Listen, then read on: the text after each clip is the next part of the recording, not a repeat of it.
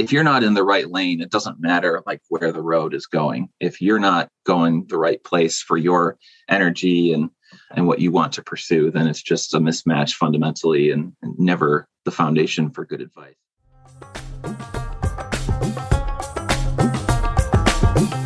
Hey, Jessica, how's it going? It's been a while since we've spoken. It has been a while. It has been a while.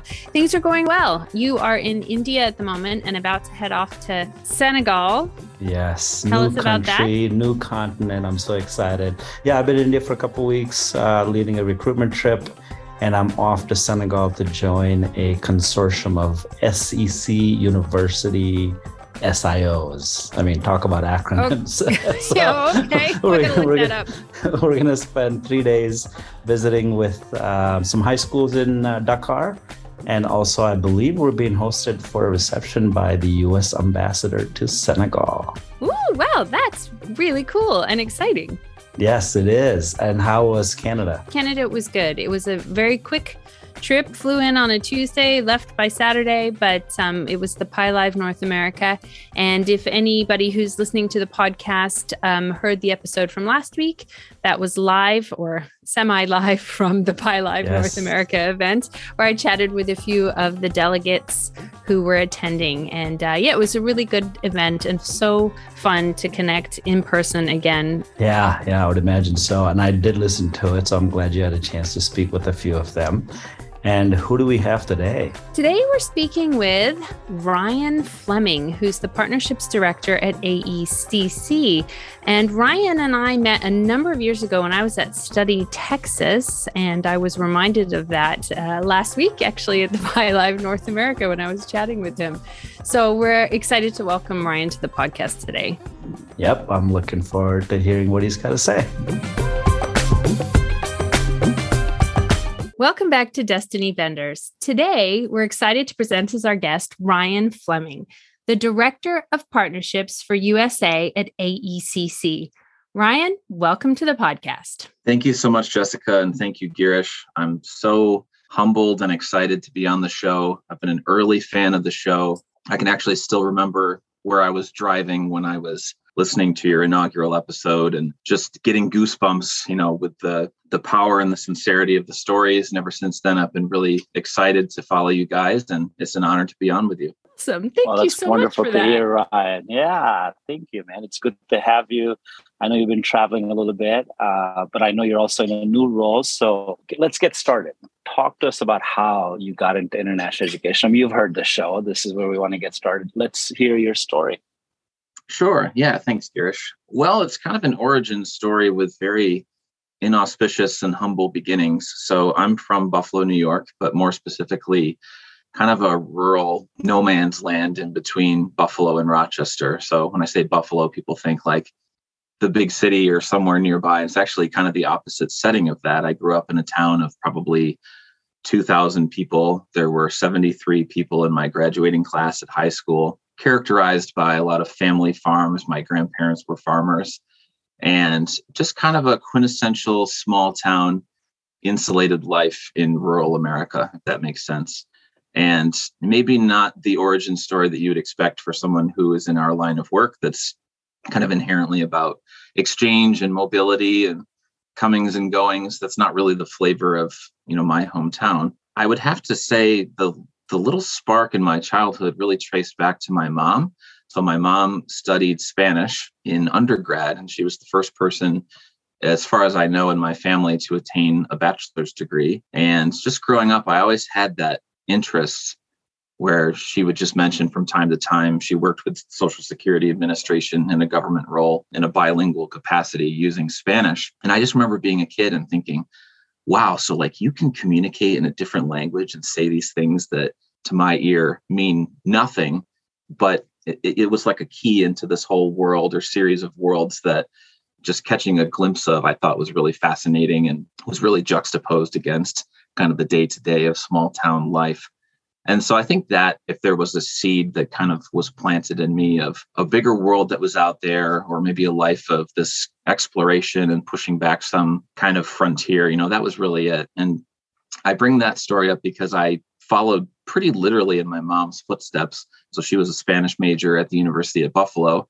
which is now very much a research focused institution and maybe kind of a counterintuitive choice. I'll, I'll give you that. But I actually pursued the same track, um, just kind of following my interest and passion. I took up Spanish when it was available to me in school. And just from there, it kind of set me on this path of you know, international interest and learning languages and you know just something that i was really passionate and interested in i ended up studying abroad in barcelona so had a short stint as an international student myself, which was just supremely rewarding and enriching, opening up different perspectives and ways of life, a, a really life changing experience. It's cliche to say, but no less true uh, for being so. And so I think professionally, it was an easy pivot or really just a continuation of my interests and just something that was introduced to me from a very young age.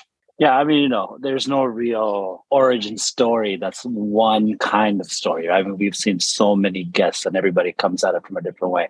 Um, but so tell me this. So you went to college to major in Spanish. What were you thinking you were going to do with it? Well, that that question had been posed to me in so many words by you know a few people because of course there's a very vocational bent to a lot of advice that you receive even more so now i think people have become more sophisticated in terms of career outcomes than they were during my time, which was circa 2006 or so. And I just have always resisted the notion that you have to know exactly where things land in order to pursue them. You know, the the cliche of following your dreams is maybe a bit simplistic, but I think if you follow where your energies naturally lead you, there are many great career paths out there, but if it's not the right career for you, in that it's getting you out of bed every morning.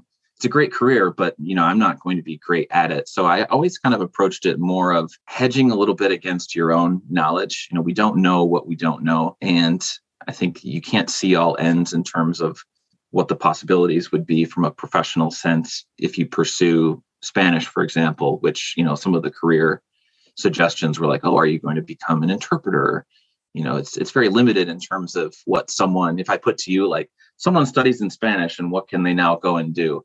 Uh, teach English in Mexico, maybe, you know, be a teacher in a school. And I have a lot of t- teacher colleagues and friends who are in my program, which is well and good. And that's right for them. I wasn't really a teacher kind of person. And so I just thought, well, let's just do it at that time, you know, continuing on into grad school. I think I also had the benefit of knowing that this wasn't the end of the road for me academically. I could use that as a foundation and I really considered it as kind of an international dimension of my academics. Having gone to Spain, that just really opened me up to like, okay, well, whatever I do now, I wanted to have that international component. And that felt like vectors that were actually broadening my choices rather than pigeonholing me into saying, well, hope you enjoy conjugating verbs in eighth grade Spanish for the next 40 years. That just was never really going to work for me. So, what did you go on to study in graduate school? I mean, that's my natural question. I totally understand what you're saying, though, about the undergraduate, because I did a, a, bachelor's degree in art history. and it's because I loved it. Yeah. I loved so it. But I've right. done absolutely nothing in art history. yeah. Then, well, so. maybe, maybe it's enriched you in ways that maybe don't translate to your current line of work. But I think yes. there's there's such a like reductionist streak now in that we're viewing higher education as vocational prep school yeah. instead of how to build a holistic, well rounded person with broad horizons that's considering the impact of what they do. And anyway, yeah, but I agree yeah, with you. I, yeah, I agree with you 100%. I mean, I know just asked you a question about grad school, but I just want to reiterate what you just said. Right? I mean, I just spent the last two weeks traveling around India talking to students about their future and this whole idea of following your energy. I'm going to steal that for my next gig when I speak to students. Absolutely. So thank you. thank you for that. Absolutely. Well, and there'd be fairs in India, you know, later on in my career where students would come up and they'd say, like, what should I study? Right. And I didn't, I like don't even understand the premise of the questions. It's like, well, first of all, we just met, so I really have no idea. If you're asking what some of the prevailing career things going on are now, you know, we could explore that together. But really the substance of the advice is impossible to give without knowing that crucial for you you know for you what is it and so we it was a kickoff point to really ask more questions back to them and hopefully mm-hmm. prompt some introspection around that. But yeah, certainly if if you're not in the right lane, it doesn't matter like where the road is going. If you're not going the right place for your energy and and what you want to pursue, then it's just a mismatch fundamentally and, and never the foundation for good advice. Pivoting back, Jessica, you asked about grad school. So I did end up doing a terminal master's program at the Pennsylvania State University, colloquially Penn State. Uh, it's an international affairs master's degree, and it was interdisciplinary, housed within the law school. Originally, I wanted to go to law school, but that was again really on the basis of people saying, Hey, you know, you would be a good lawyer. And I was like, Oh, yeah, that sounds great. So I was like accepted and ready to go. Uh, William and Mary down in Virginia. That was the plan. And then I just, I won't call it cold feet because it wasn't a lack of commitment. It was more deep thought about if, is this really what I want to do? Not because someone else said it, I'd be good at it, but because it really follows what I'm passionate about and interested in. And I knew from the study abroad experience that I wanted to do something related to that. I didn't really know how it translated to getting paid periodically to do something on a professional level. But I didn't let that stop me. I just kind of said, well, I'll do international affairs. And it was part law coursework. It was part international relations. So there were a lot of students who were going on to Washington careers with think tanks or NGOs or in the federal government. State Department, et cetera. There were some people that were more on like a science side, so they were studying sustainable development and you know kicking around a soccer ball to generate electricity and stuff like that, which I totally appreciate. Can't really bring much to that conversation, but I wish them well. And then there was me, and I kind of carved out a tack in an education front. Uh, there was an international education course that I took as part of the program, we had to do an internship component, which was required. There was a connection with my career services counselor over to the International Student Services Office on campus. And they said, you know, I think you'd be good to actually go over and talk to Masame Asaf in the global affairs office there and see if they could use you over in like the immigration advising. Because I'd mentioned to my career services counselor, like I studied abroad. Actually had a roommate who also was studying abroad in France at the time, but he kind of complicated his paperwork. He didn't make the right copies, just really simple mistakes, and was able to kind of work with him just as you know, on a friendly basis to get his paperwork in order. And he was able to go, albeit a year later, had a great time. And that kind of set him up on his course of life. And so I thought, boy, that was really enriching just to help the sense of helping someone else and in a small way to equip them to have an experience that was hopefully powerful the way that mine was uh, in, in their own way. So, in a career counseling sense, I was like, you know, I think I want to do study abroad advising. That's really that's a that's a job that I think will actually fit what I've been doing so far. And the advice that I got was like, yeah, so a lot of people want to do that, and it's pretty in demand. And remember, at, at this time, we're talking like financial crisis. It's 2010 the bottom just fell out of the global economy like a year ago. And so the advice at that time was you should prepare to spend nine to 12 months looking for a job full time after you graduate. And I was like, whoa, like for a master's degree, this was not the bargain that I entered into, you know, on, on principle a couple years earlier. So I thought, okay, I better get aggressive here. So I got into this internship, and the advice was rather than do study abroad, which is American students outbound from my perspective, why don't you do it the other way around, where you are in an immigration advising capacity for inbound students? Because there are tons of students from all over the world coming to study here, and there's this apparatus that maintains and supports them. And you know, if you can really get into that, people are terrified of the immigration regulations. So one of the best pieces of advice I ever received was find the Venn diagram of something that you like to do or at least don't mind doing and that everyone else is terrified of doing and own it and it will fast track you to somewhere good hopefully if you pursue it well enough. So i did that. I thought oh immigration that could be kind of cool. Did some projects for penn state and then parlayed that into a professional opportunity at kent state in ohio working for dr david D. Di Maria i'm sure you've met a time or two. Uh, he hired me out of grad school and i was getting my start professionally in a student services capacity at a public research university in Ohio, helping students, which was just a tremendous experience and really remains kind of my professional heritage in the sense of how I got into this work in the first place. Oh, that's awesome. So your Venn diagram, I'm, I'm picturing Ikigai, but your own version of it. Yeah, right? sure. So, yeah, there's a few yeah, more pieces, right? But Yeah. just a simpler version of that. Like run towards the thing everyone else is running away from, and you'll find that it'll be yours for the taking if you want it. That's brilliant. I should be taking notes, I think. All of these things. Yeah, it's good stuff. It's good Um, stuff. I'm, I'm, I'm putting it back in the back of my head. So, so you, you get started at Kent State, and then Yeah. what has happened in your career? I mean, I know you recently at IDP. Now you're at AECC. Mm-hmm. Can you briefly kind of walk us through that?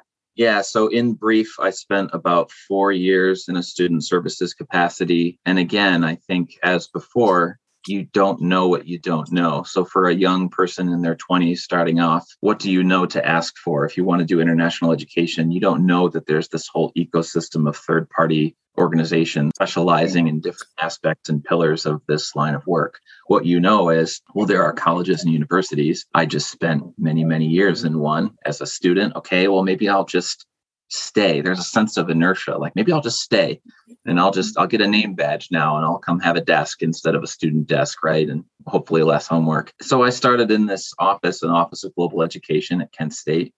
And my aspirations at that time were to get experience in the sense of working directly with students. And then maybe what do you do after two or four years of that? You maybe move to an assistant director role. There were some parallels. You can't really segue into education abroad because those are just, it's like they're just going in different directions in a way. You both know this, but there were some other nascent areas like international partnerships that were just getting started at that time. And I thought, well, let's dream big. Maybe if I don't just take my boss's role someday, maybe there'll be some other kind of adjacent role that is still close enough to what I know how to do. That would be a good career path. And so that was my thinking. You know, international student and scholar services is very much the unloved puppy in the litter. I think it's the only, apart from the immigration scary stuff, you know, it's the only line of work that doesn't regularly travel. Uh, we had sites in Florence, Italy through Kent State. The education abroad advisors were going over there twice a year. And I was like, man, that must be nice. Meanwhile, we had international admissions that was carrying out our recruitment function. And through pure chance, and this is just totally chance and credit to David DiMaria for hooking me up a little bit. So crazy shout, David. Um, we had a, an employment situation at the university where we were having temps in the admissions office. There was some turnover. And legally, you couldn't have temps go and do recruitment travel internationally for the university for obvious risk and legal problems that would create. So they turned to each of me and my colleagues at the time. We had three trips. There was India with IDP, there was Saudi Arabia, uh, the fair in April, and then there was a China trip. And one of my colleagues had spent time in China. So it's like, okay, Jordan, you're going to go to China. Jonathan, you're going to go to Saudi Arabia. Ryan, you're going to go to India for two weeks with these IDP people, which I had no idea, like up from down. Who are these people? No clue. Somehow they still sent me. So I was off on the road. And that was even, you know, as a corollary to the study abroad experience, much more condensed from a time perspective, but no less impactful in its own way, you know, generating instilling a love of India and making some friends there, but then also just seeing like, oh, so this is a company that like puts all this on and is essentially privatized guidance counseling, serving the function where it's not embedded in schools the way that I certainly had the benefit of growing up. I just kind of kept in touch with that team. IDP had a small US based team at the time that I kept up with. And when I finally felt like I was hitting a wall in the university environment, just in terms of advancement. And we touched on this, Jessica, in our panel the other week that universities are not necessarily the most nimble, meritocratic organizations out there. So for a 20 something that's trying to advance and make moves it's just not not always the best option if there are alternatives so i slowly became aware of those and i ended up just reaching out one day saying hey if you guys are ever looking for someone you know let me know and they said you know it's funny it's funny you reach out because we've just expanded our team. We're about to close the interview process, but if you'd like to come in, uh, we'd love to have you and just chat further. And long story short, I just wrapped up a seven year stint with IDP in kind of progressive capacity, working with US colleges and universities. I'm going to to ask you a question that we we ask all of our podcast guests. Um, and you have mentioned a couple of names in your explanation of where you got to where you are today. But the title of the podcast, as you know, is Destiny Benders. And so we always like to hear from our guests who bent your destiny. You mentioned a, a few people. Can you expand on that a little bit? You know, thinking back throughout that career, who put you on the path or changed your path to where you are and and bent your destiny along the way? Yeah, it's a great question. I think I've probably mentioned the two people that would fit this bill. The first, in brief, would be my mom, just because she gave me that seed of interest and she showed me just enough, saying, like, yeah, you know, if I really spend a lot of time speaking Spanish, I actually dream in Spanish. I thought that was the craziest story I'd ever heard as a kid. Like, you dream in Spanish even that little idea like it's just a child's understanding but it really propels you forward to find kind of the next waypoint on your journey. More recently and in a professional sense it has to be david Di Maria. As i mentioned i was under this pressure to find a job which meant i started my search early. I thought there's no way i'm searching for a job for nine months. That's just not happening. So what i'm going to do is i'm going to start searching for a job before i graduate and hopefully I'll split the difference somewhere or not be in the wilderness for too too long. The, the advice was prescient about chasing the immigration opportunity because actually I was able to find something before graduating. But the problem that was created then was that I actually wasn't done with my school yet. So I had class in Pennsylvania Tuesday, Wednesday, and Thursday. And now Kent State was offering me this role that was 40 hours a week. And you really can't bend the rules. And that was how it was listed. And for issues of fairness and whatever, like they need their 40 hours. David was the one who accepted my compromise proposal that what if I just worked 10 hour days on Friday, Saturday, Sunday, and Monday. And then I'll drive in the night and I'll do class Tuesday, Wednesday, Thursday in Pennsylvania. And then I'll drive back to Ohio. It's about four hours each way. And then I'll work 10 hour days and we'll do that until the semester is over. This was October at the time. And that was kind of a it was a little bit of a janky suggestion. I could totally see now how someone would be like, yeah, like if you're not available now, that's just not going to work. Or, you know, inherently, Ryan, this is an advising function. So I'm not sure what the value of having you here for 10 hours on a Sunday would be. You know, thanks, but no thanks. That would have made complete sense. And I really credit and I'm grateful to David for having the foresight. He was also working on his PhD or his EdD at the time. Uh, so he just was putting in 10 hour days himself just to try and get the dissertation done. And it was a nice overlapping of opportunity where he very graciously said, you know, fine, let's have you come in.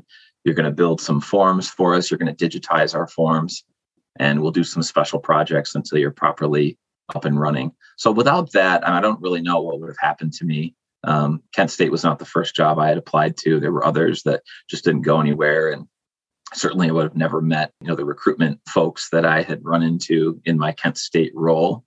So if I had to trace it back to like one turn off, I would say that was the one inflection point that really brought me to be here chatting with you today.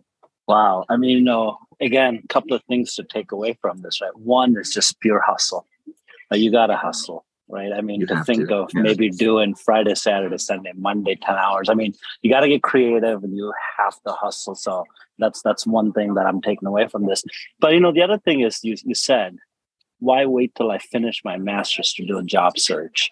And that's another great piece of advice. Like you don't start after you graduate or we're in the program, especially in a master's professional program, you're networking all the time and that's when you should be building those networks so hats off to you buddy for doing that uh, clearly it shows right? I mean you, have grown in your career and uh, i'm sure it's a lot of it because of that hustle.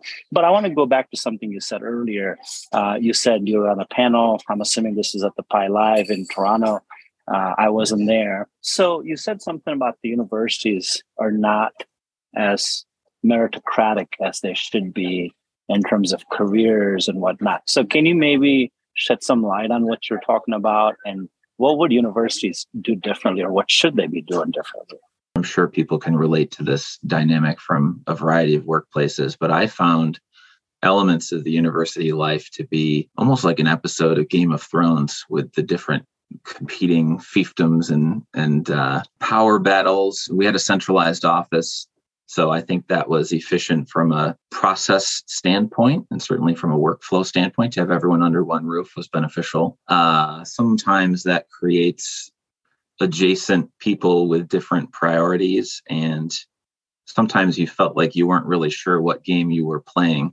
I think you come in a little bit idealistic in your 20s, thinking that, well, if I really distinguish myself and I do X and Y project and I put in the time of a couple of years, three years, not that it's owed to you. I think this is something that people kind of saddle millennials with that's a little bit inaccurate. It's not that it's owed to you, but it's that you you expect reciprocity from the system. If I come and hustle hard, as you said, and put in the time and really innovate different things, there will be a playing field that I can engage with predictably, that will have opportunity that I can compete fairly for. But what I found is that, you know, in going for a certain role, that role, it's not like a chair where people sit in it for a while and then they move on to a different chair. And then you say, okay, well, I think maybe I'll try to go sit in that chair. The chair is gone. They take the chair with them when they go, or they restructure it, or there's not a chair anymore, you know. So it's just it becomes a very frustrating game to play, trying to figure out how you can advance. I love talking to students. It's my passion. I've it's the most rewarding thing that I've done professionally to help students. Conversely, if I had to explain curricular practical training one more time, I think I would have, you know, jumped out of my window, which unfortunately was only a one-story building, so it wouldn't really done much. But um, I just couldn't do it. Like I, there comes a point where it's like, all right, we need to pivot and do something else. Let's let's build systems that enable more students to come and ask about CPT, but they need to ask somebody else when they do. That's kind of where my mindset was. I just think that the environment that I expected going in was not the one I experienced. And it's a function of decentralization. You know, part of what may be contributing to the great resignation that we were discussing on the panel is this the way that it's organized doesn't necessarily prioritize international components of university life. And so people are under resourced. They're being asked to do this much, but the resourcing is quite low. Uh, that can really burn people out and it's just a pervasive challenge i don't know i don't know that i can now parlay my answer into something prescriptive for universities to do i think one of the conclusions we reached on the panel was just really listen to your employees understand what motivates them sometimes we go in as leaders or managers and we just kind of assume this is what the young people want or this is what my team wants. And actually we need to take the time to understand what motivates each person and be responsive to that because that's part of the employee employer relationship. It's a two-way street and it involves us also listening and thinking through how we might incentivize the person in front of us who's on our team which improves retention and can kind of dampen the effects of the movement that we've seen in the sector and more broadly yeah, absolutely. And I'm going to, you talk about motivation and you talked about your passion, uh, was talking to students. I want to ask you you've been in international education now for a number of years. You're continuing on in this field with your career. What motivates you? What do you love aside from talking to students, which we kind of talked a little bit about, but what, what do you love about international education? What keeps you in this field? What keeps you motivated? Every day to keep going? Yeah, well, I, I have to give a shout out to my current employer, AECC. I think that I've found them to be an ethical player in the field, which is so important because with that student commitment, you need to know that the work you're doing is not commodifying students or treating them like a pipeline. You know, a pipeline is for oil or other commodities, it's not for students, right? So I think working in an environment with people who understand that deeply from the top down and instill that culture really motivates me. More abstractly, I think I've found international education is actually not a small or niche line of work at all. It's the opposite. It's about, I'm going to steal actually something from what David Di Maria was sharing in his session at the PIE Live North America a couple weeks ago. He was talking about in his role at UMBC in Maryland, it's not about pushing a narrow agenda for this international stuff and dragging everybody else along. It's about equipping the university in all of its functions to deepen what it does by adding an international component to it. And so, actually, in a way, it's the broadest of all fields. It's about expanding the horizon of your personal outlook in life, your experiences, but then also what the university does in society, the function that it serves, to the degree that it has an international component. I think everyone is better served by that. And it's actually quite a broad mandate.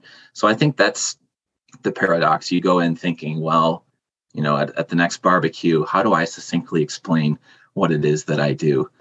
Lately, I say I'm just in student recruitment or I'm in education and just let them dig deeper. But I think you find that it's actually quite a broad field with a lot of opportunity and different facets that you couldn't have even dreamed of. And that's really exciting to me. I mean, I'll be 35 in two weeks, and I've still got a long runway, hopefully, ahead of me professionally. And I don't feel at all like I'm at the end of anything or like driving down towards the pointy end of something. It's it's even opening up further and further, you know, 10, 10 years on now. So I find that really exciting. Well, happy early birthday. Thanks, Girish. I appreciate that. Scorpio yeah. season, baby. You know, is that I don't know there was a Scorpio season. Oh, Open yeah. season on Scorpios. Yeah, I'll send like you some it. material. Uh, yeah, no worries. thanks. Hey, so you you brought it up, so I have to ask you. You you, you referred to the commoditizing of student recruitment and students mm-hmm. being turned into commodities. It's happening everywhere, and I, I, believe when you were a guy, when you guys were still in Canada, there was a, a, a documentary or a TV show that came out that talked about some of that. Share some thoughts, please. Yeah, I'd heard about that, um, and I'll I'll defer to the experts on that one because I have to confess I did not see the documentary, but it's out there if you're interested. Sometimes when you have people from the outside looking in, even an innocuous pattern of a sector or a particular line of work can seem untoward or suspicious somehow. So I would just say maybe go in with a grain of salt about what you see, not excusing what you know bad practice might be on display there. It's actually interesting in the context of COVID because there's been this advent of technology in the sense that once we were all trapped at home, there was a real commercial opportunity for companies to go into digital recruitment, to build the next platform, change the way we recruit, and all this stuff. People say very similar things. One of the patterns that I've been paying attention to is like technology for what purpose? Technology doesn't necessarily equal innovation innovate like what makes something innovative? It's actually the application of something in this case technology toward a certain end that is desirable. So it's not actually innovative to just say we're using the latest technology. The innovation comes how can we use that technology to connect real people? Consistently there have been different data sets that have come out surveying students during and after the pandemic that really showed pretty tepid interest in just doing all online study I think from the perspective of growing the tent, if there was a student that was never going to get on the plane, but maybe now there's additional online coursework for that student, I think that's great. And that is innovation, in my opinion. But we should be really careful not to be seduced by the latest and greatest technology that sacrifices people and real relationships in pursuit of scale. And I think the temptation, the capitalist temptation to scale is really driving a lot of change in the market right now. And that is what erodes the ethics at the core. You can be ethical when you, you need to know with whom you're working. That's a really simple example of an ethical tenant. Like, with whom are you working? Once you start to introduce layers of separation through technology and call it innovation, you know, I'm kind of out at that point personally. So I think that that's something that certainly in institutions should pay attention to. I'm not coming in as a Luddite saying all tech is bad and we need to just go stand on the street corner of Mumbai with some pamphlets and do it all like the super old fashioned way. There's innovation that you can take advantage of, but you need to make sure that you really police the borders of doing it ethically because those could easily be washed away if you're not careful. So I'm keeping an eye on time. And as we always do in our podcast, we tend to end it with our quick fire questions. And Ryan, all right. being a listener of the podcast, you will know all about our quick fire questions. Sometimes they are quick and sometimes they are not. Well, so, I'll, I'll, do my best. Yeah, but go ahead. so we'll go ahead and start. Um, I'll, I'll shoot a question at you. So you've traveled a bit what do you do in your downtime? What's your hobbies? What does Ryan on the weekend like to go to just decompress and get your mind off of work? great question. Um, I have three kids, so that really does eat the preponderance of my free time, if it can so be called. So I have two sons, they're 11 and 9, and I have a two year old daughter. So as you can imagine, um, they each have their own pursuits, maybe Scarlett less so, but uh, my sons are in music, they're in sports, and I really take time to try and invest in that and be present for those however possible, uh, which takes a lot of my time. I know the non parents out there will not be able to relate to this. So, what do I actually like to do? Uh, I like to read. I'm a pretty avid reader. I go in spurts, so I'll just consume three or four books at a go and then take a few months off. I played tennis in high school, so I'm a fan of tennis. I follow organized sports, so I'm a little bit slight to go out there and play American football. I think I'd get annihilated on the first play, but I'm a Buffalo Bills fan. We were chatting before the pod started up. Uh, go Bills. This is our year, hopefully. Just I keep up. You know, we have a good social network here in Buffalo. A lot of my family and friends are from this area, which kind of informed us relocating back here ultimately as our social center of gravity. But you know, I'm glad you mentioned that you're a reader because that was going to be my uh, quick fire question to say you sound like a well-read man.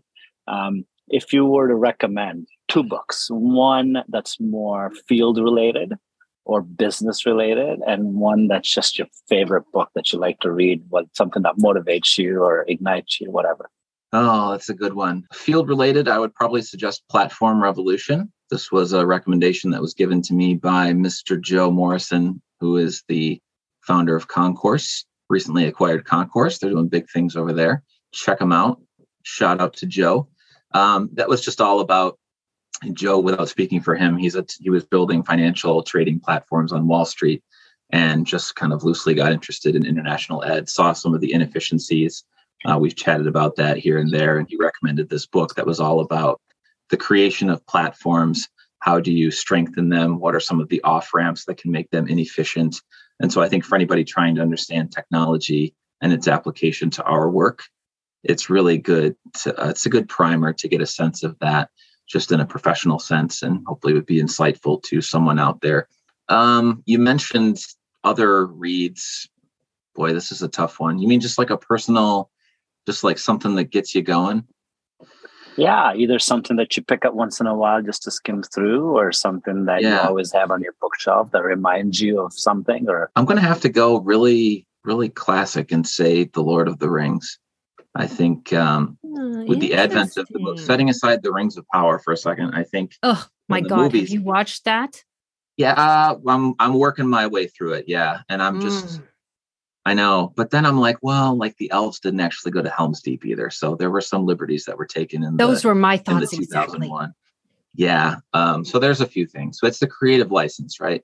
Anyway, I'm cringing for those who are listening. Um, Right. So when the movies came out, it kind of created a legion of more casual fans. I had grown up reading the books. I've read them many times. I've just always really taken heart and comfort in, you know, the hero's journey. It's a literal quest, that sense of travel and leaving your home and the people that you meet along the way. I think there's a lot of really powerful analogs to maybe someone's experience, not just in our line of work, but certainly it's a good example of that. The people that you meet on your travels and how maybe they help you in your quest. And you know, speaking of destiny benders, we probably all have a role to play in other people's journeys as well. And we can't always see where it ends up, but to participate in that, I think is really rewarding. And from a literary standpoint, that's kind of what I gravitate to and keep coming back to.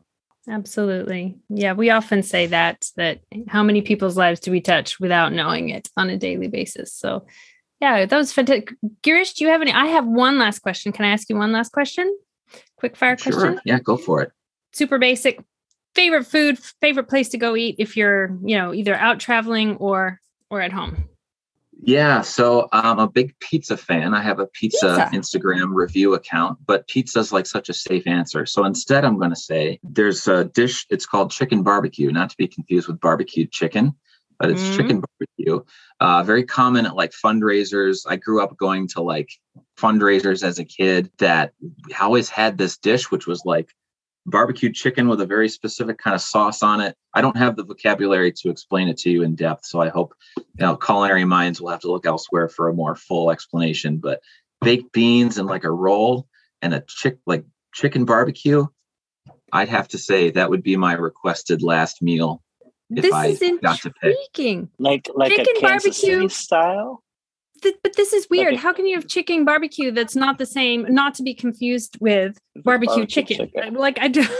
Yeah, so I'm gonna have to now see. I've thrown this out there, and now I'm gonna need to find the answer because I'm not actually sure how to articulate the difference.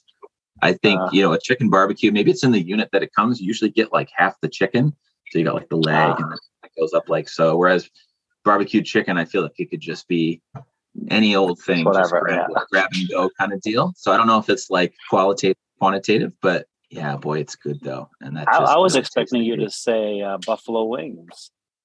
Well, Oh, so we would just call them wings. That is something that uh, is- see, that's like the biggest thing. If someone says buffalo wings, I'm like, okay, you're not a local, are you? But that's yeah, that's that's one of the few kind of claims to fame that we've managed to export. So I'll, you know, that's all well and good. Yeah, there are some great wing places. I would say Elmo's. If you're ever in Buffalo, go to Elmo's. Uh, there's also 911 Tavern if you're in the South Towns. Mhm. I would stay away from kind of the big names. You know, people are like, "Oh, go to Anchor Bar, go to Duff's." See, I would, I would go like the really local boutique. Like the ones dive. really yeah, nail it. absolutely. Yeah, just go to Yeah. Elmo's, welcome, and uh, thank me later. All right. Well, really Great. quickly, pizza Instagram account. What is that? yeah. Like, what is it in principle, or are you looking for the handle? Like I mean, like the, the handle and why? I mean, I'm just curious. Yeah, so I call it Dank Pizza Reviews, and it's really um. So during the pandemic, this was like a pandemic survival tool. Uh, we got a poster that was this artistic illustration of all these different pizza slices in Buffalo, and it was called Buffalo by the Slice. They actually sell posters. They're not compensating me for name dropping them, but they sell posters for all these major cities. Um, you can do like Philly by the Slice, Chicago by the Slice. Really creative. And to pass the time in the pandemic in a house full of kids, we were all trapped inside like everyone else. It's like, you know, let's go around and let's try every single pizza on this Yeah. poster because there are some that I knew and there are some that I'm like, who, like, where is that? So we drove. Sometimes it was a 45 minute one way trip, you know, going out to get this. And we would film our reactions almost like uh like Dave Portnoy uh, doing his pizza reviews thing. We were a little bit inspired by that format. I thought, well, let's do kind of a family friendly version of that, just reviewing local pizzerias. And then from there, people kept asking me once we completed the poster, they were like, so now what? Like, what's going to happen now? You're going to keep going? When's the next review? I was like, you know, guys, I kind of finished it. It was just for fun. But I did kind of spin that up and say, well, when I go and get a pizza somewhere, I'll take pictures of it. We'll talk about the Mm. crust. We'll talk about the flop, the cheese, you know, and just it's just for fun, really. But, Wow. yeah. So and pizza dank- reviews. Dank pizza reviews on Instagram. Yeah. Everybody go check Yeah. it out. I'm going to check it out. Thank you so much for your time. I really appreciate it. We appreciate it. This is very insightful and uh, exciting to see all the wonderful things you're doing already. And best of luck for everything else. Awesome. Thanks, Girish. Thanks, Jessica. I really appreciate the work that you're each doing, both professionally and I think filling the space with this podcast and just giving people the chance uh, to share some really fascinating stories. There have been some real powerhouse guests on, and I'm just really honored to play a small part in that in that list. And hopefully, there's been something of interest for you guys today. Oh, absolutely. It's been fun. Thank you so much.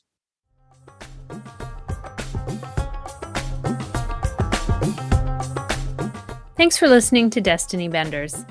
Join us next week when we speak with Gretchen Dobson.